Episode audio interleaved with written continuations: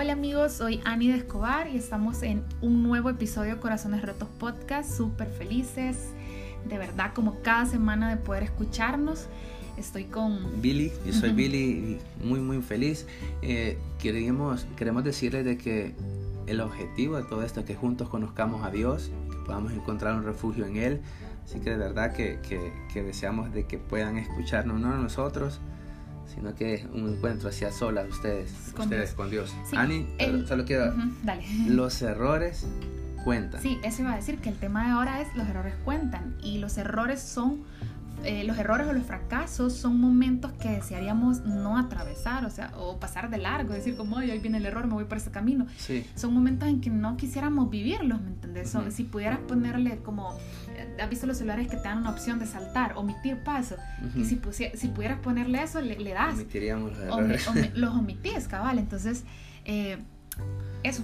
Y quiero hacer un paréntesis y, es que vamos a hablar de los errores, pero hay muchos errores, hay muchas causas de los errores, a veces el error no lo comete uno y a vos te alcanza, pero ahora en este episodio vamos a hablar de los errores con responsabilidad propia, es decir, que han sido por mi culpa. Y empezamos con esto diciéndole que un error o un fracaso no te define quizás sí definan una temporada, quizás sí van a definir un momento de tu vida, unas decisiones, pero no define quién sos. Un error puede definir una temporada, te repito, pero no necesariamente te define a ti. Esta es una verdad realmente súper eh, increíble, Ani. Es una verdad que va a permanecer y es cierto, pero quiero decir algo que es cierto, que es bien fácil decirle, cualquiera puede decir, ah, Billy está pensando en errores pequeños o, o, algo que, ah, un pequeño, qué, qué sé yo, una, una, situación que realmente no tiene tantas consecuencias. Y es cierto, Ani, porque a la hora de los errores, equivocarse duele. los fracasos duelen, Ani. Y que te digan, hey, no te define. Sí, y a veces en el duelo, en el dolor en el que estás pasando, en, el, en la, no sé, que a veces hasta se retuerce uno del dolor. Quizás esto no tenga sentido, pero realmente es una verdad fundamental que una temporada la puede definir un error, pero no te define a vos. Pero Ani, ¿qué hago? Porque es fácil como decirlo nada más. ¿Qué hago para que un error o un fracaso realmente no me defina? Sí, antes de responderte esta pregunta, solo quiero hacer un pequeño paréntesis y decirte que tenemos una bebé de 20 meses, por si escuchan algún grito o algo. Eh, anda ahí jugando, así que hacemos lo que se puede. Hacemos con lo, que, se puede con lo que tenemos. Entonces, bueno, respondiendo a tu pregunta, Billy, identificarlos y aceptar aceptar que te equivocaste y no hablo de resignarnos, de decir, ay Dios, aquí me quedo, ya pasó de memoria aquí. No, sino de aceptar y hacernos responsables cuando nos hemos equivocado y ha sido nuestra culpa. Y el error más grande es no reconocer que nos equivocamos. Y eso, y eso lo que hace, o sea, cuando no reconoces que te, que te has equivocado, lo que hace es hacerlo repetitivo, error tras error. Como que asegura que se repite el ciclo. Sí, lo asegura bastante. Y como segundo punto, dentro de esta pregunta también te quiero decir, los errores pueden ser maestros. Y agreguémosle a esos errores meditación e inteligencia. Sí, porque podemos pensar de que es un fin. Un error te vino a acabar, ¿no? A veces los errores vienen a enseñarte súper bien. Hay algo que quiero agregar yo sobre qué hacer para que un error o un fracaso no te defina y es no ignorar que a pesar de que no te definen, te dejan cicatrices. A esto es necesario entender algo, porque hay gente que queda con cicatrices de un error y por la cicatriz cree que aún siguen estando en el error o, que son eh, se hacen esclavos de ese error por la cicatriz, pero hay que identificar esas cicatrices, hay que identificar las consecuencias. Hay consecuencias que se pueden cortar con una decisión. ¿Sí? Sí, total. Una decisión corta, rápida, definida puede hacer que una consecuencia termine. Pero también hay unas consecuencias que son a mediano plazo. Un ejemplo, un despido por mi culpa y, el hecho de volver a encontrar trabajo no se me va a hacer tan fácil. Aquí necesito dedicación y paciencia. Y bueno, hay consecuencias que, ah, que ahí van a estar por largo tiempo. A veces a veces quedan para siempre. Pueden ser las eh, consecuencias del uso de drogas. Sí, un ah, aborto. Un aborto, eh, un embarazo no deseado, alguna condena. Relaciones que no... Extra, maritales. Exacto, traen consecuencias tan grandes que en este caso debemos darle sentido a nuestra vida. Y no te digo que, ah, le voy a dar sentido a mi vida a partir de ahora, no, después de un proceso, porque eh, no son fáciles. Yo sé que no, no, no es sencillo, no es algo que, mira, dale sentido a tu vida. No, yo sé que hay un proceso de duelo, sé que hay un proceso de dolor, sé que hay un proceso de transformación, pero tarde o temprano tenemos que reconocer que aún te sigue definiendo tu propósito en Cristo. A ti no te definen las circunstancias, sino el propósito que tenés en Cristo. Y que lo que hoy es para mal, Dios los puede obrar para bien. Conozco a alguien muy, muy, muy cercano que consumió mucha droga en un tiempo muy corto y lo dejó con secuelas hasta la fecha, prácticamente 9, 10 años después. Eh, tiene lagunas mentales que son bien evidentes. A veces vuelve a vista y se queda ido. Eh, déficit de atención, y no puede leer o estudiar durante cierto tiempo sin pararse y caminar para poder volver a sentarse por otro tiempo antes de volverse a parar. O sea, tiene que estar, eh, no se puede quedar, digamos, con, eh, Como con actividad. No va a poder leer 40 minutos seguidos, va a leer 10, 15 minutos, se va a tener que parar, se tiene que parar, dar una vuelta y volverse a sentar durante otros 15 minutos y, así está. Pero te digo algo, esto lo ha hecho más dedicado a esta persona. Él no se detuvo. Esa consecuencia por culpa de él, porque nadie lo obligó a consumir drogas y él lo reconoce, lo llevó a, dice, bueno, ya la tengo, o sea, quizás algún día Dios le sane, quizás no, pero él no lo detuvo, le costó, le costó porque vos lo has visto que le ha costado, pero él decidió que lo definiera no el error, sino el propósito que Cristo le ha dado a esta persona. Como decíamos al inicio, hablamos de errores por culpa nuestra. Y solo agregando un poco a lo que decías tú de los errores, cómo duelen, eh, a, nosotros Sofía nos ha enseñado mucho, Sofía nuestra hija nos ha enseñado mucho de, de los errores, de los errores y, y, si te pones... las cicatrices. Sí, eh, hay cicatrices que a ella le quedan por intentar e intentar cosas. Y, pero eh, a mí me admira algo y de verdad lo, lo, lo, lo, aprendo mucho, es de que a pesar que cae o que, se, o que intenta algo, y se cae, ella vuelve a pararse y lo vuelve a intentar, a pesar que se ha golpeado, que se ha sangrado, lo que sea. Pero volviendo a lo que estábamos hablando, como les decía, que eh, hablamos de los errores por culpa nuestra. Dentro de... Hay una fábrica de errores o fracasos. ¿Qué es lo que genera los errores? Y, que, y eso es lo que queremos decir. ¿Qué es lo que genera esta fábrica de errores o fracasos?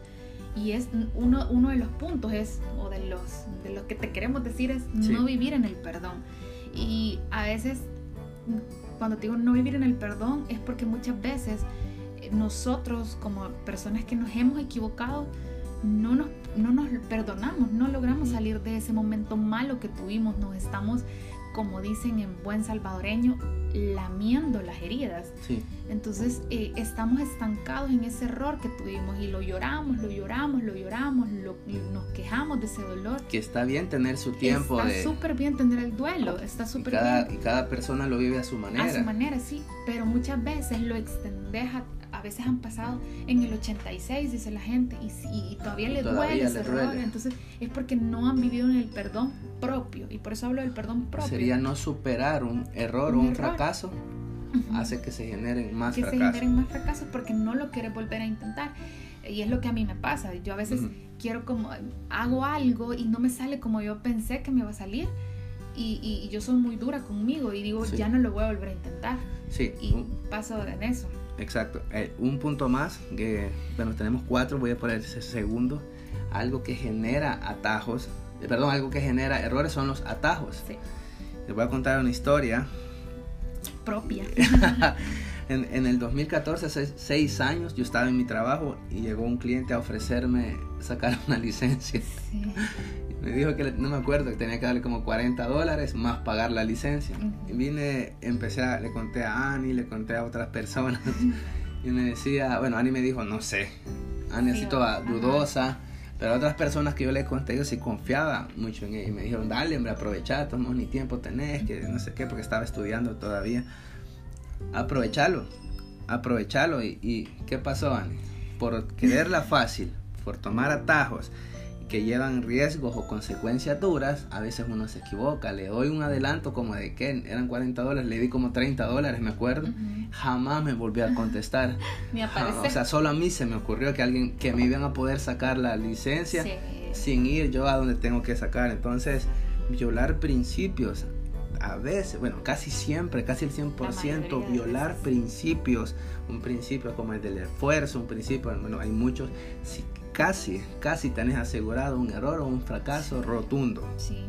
Sí, porque tenés que fijarte que lo fácil, lo cómodo, lo malicioso lleva, mm, tenés que decir, híjole. La probabilidad de, riesgo es mayor. Sí, la probabilidad de riesgo es muchísimo mayor y pasó, eh, yo tengo un caso en mi, muy cercano de mi hermana que ella iba mal en una materia en el colegio y ella dijo, en el colegio habían como una persona súper pro para ¿cómo se llama? Para lo sistemas de informáticos. sistemas informáticos y, como en el colegio todo era em, todo era digital, no había nada de notas en papel ni nada, entonces era súper fácil como adulterar esas notas. Entonces, ¿qué pasa? Viene ella y estaba entre en, esa lucha en si lo pago o no lo pago. Le porque ofrecieron, que le ofrecieron modificarle la, una No, hombre, ni le ofrecían, sino que vos llegabas y decías, mira, me puedes y pagabas. Entonces, eh, eh, estaba entre esto, si pagar, no pagar, si e, esforzarse por estudiar y salir adelante por ella sola o, pagar. Y al final decidió pagar y,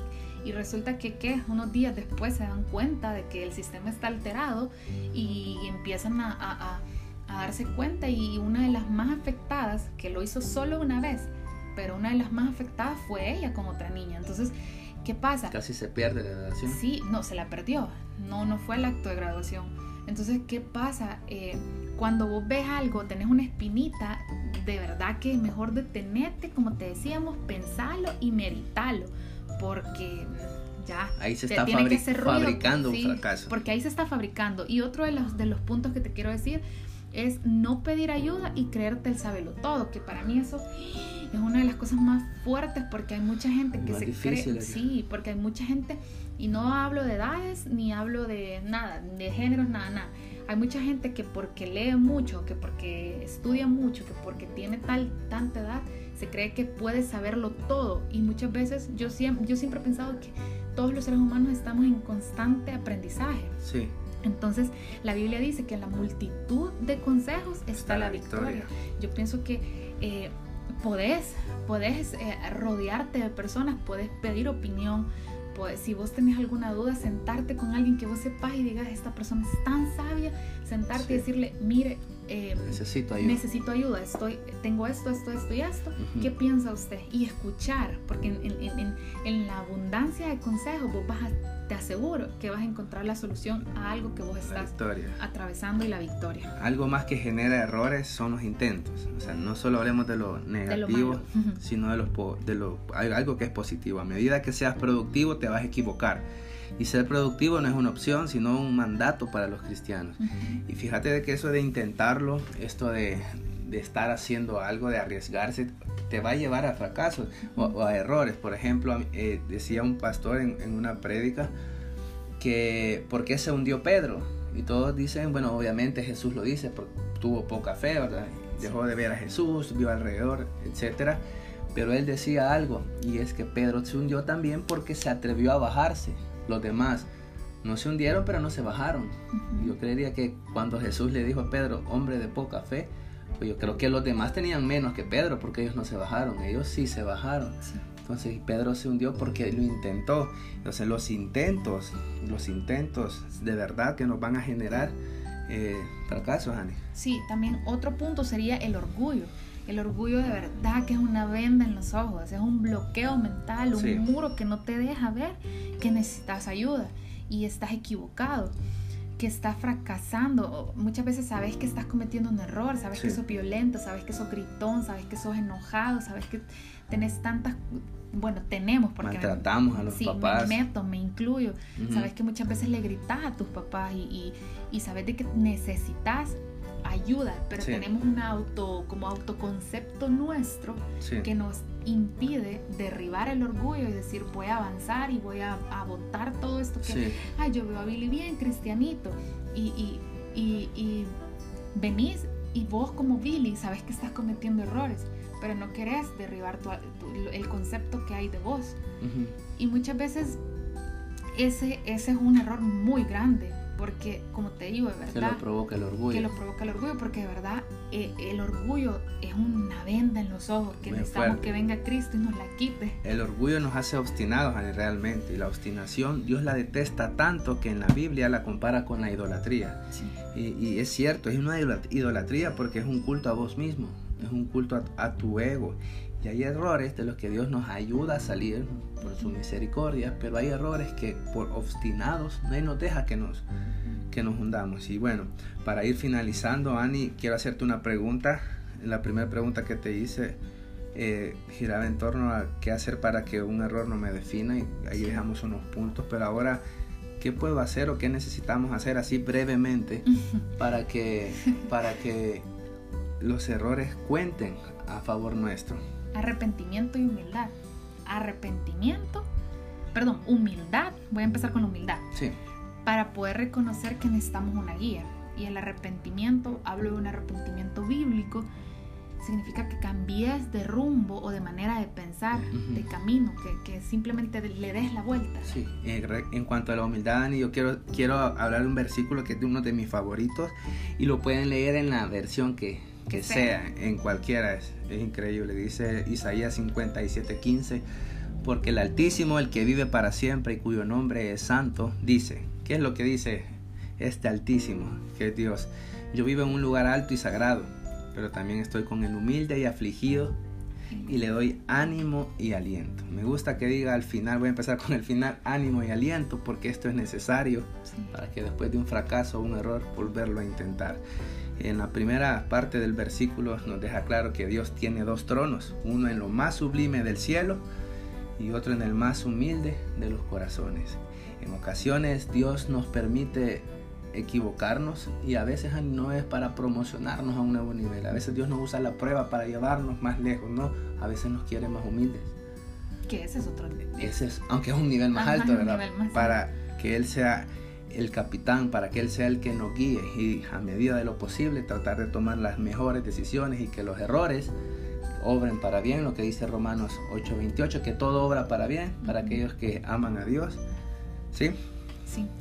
Y e, esto es algo súper bonito porque que, que Dios tenga un trono en nuestros corazones hará que todo, todo, todo, absolutamente todo obre para bien. Y que los errores, en lugar de detenernos, nos sirvan para bien y lleguemos a ser más como Jesús.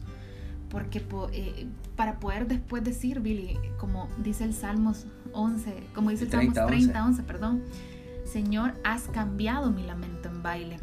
Y de verdad que para mí esto, este, este salmo y no hablo solo de los errores, hablo de la depresión, del no hablamos, perdón, no hablo solo de los errores y fracasos, sino de la depresión, el duelo, la tristeza, la pérdida, que sepas y lo atesores, que, que el Señor va a cambiar tu lamento en baile. Puede cambiarlo, exacto. Sí, y los errores no te definen, te define tu propósito en Cristo.